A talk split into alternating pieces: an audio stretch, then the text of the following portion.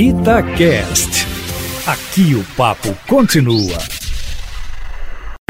Itatiaia Carros, com Emílio Camanzi.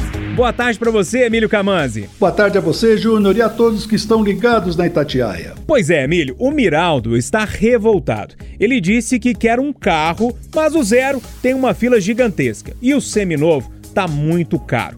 Ele pergunta o que está acontecendo com o mercado de carros, hein, Emílio? Miraldo, realmente o mercado de automóveis está uma verdadeira loucura. Tudo por causa da pandemia, que nesses últimos tempos tem fechado fábricas ou feito com que trabalhem em turnos menores. Para evitar aglomerações e dar segurança aos seus funcionários contra o Covid-19. O resultado é que a oferta está bem menor do que a procura, e as entregas atrasam e os preços sobem. Mas outros motivos, também por causa da pandemia, influenciam.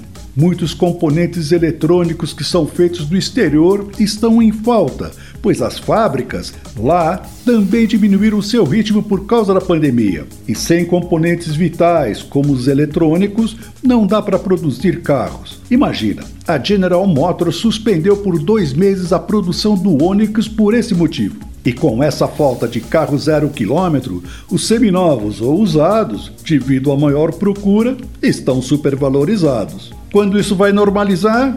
Só Deus sabe. O que fazer? Se você não tem necessidade urgente de trocar seu carro, o melhor é esperar a situação se normalizar. Se não for possível, aí não tem jeito. Ou paga mais caro em um seminovo, ou entra numa fila de espera de um zero. Emílio, mais informações lá no seu site? Isso mesmo, Júnior. carroscomcamanzi.com.br. Um abraço e até a próxima.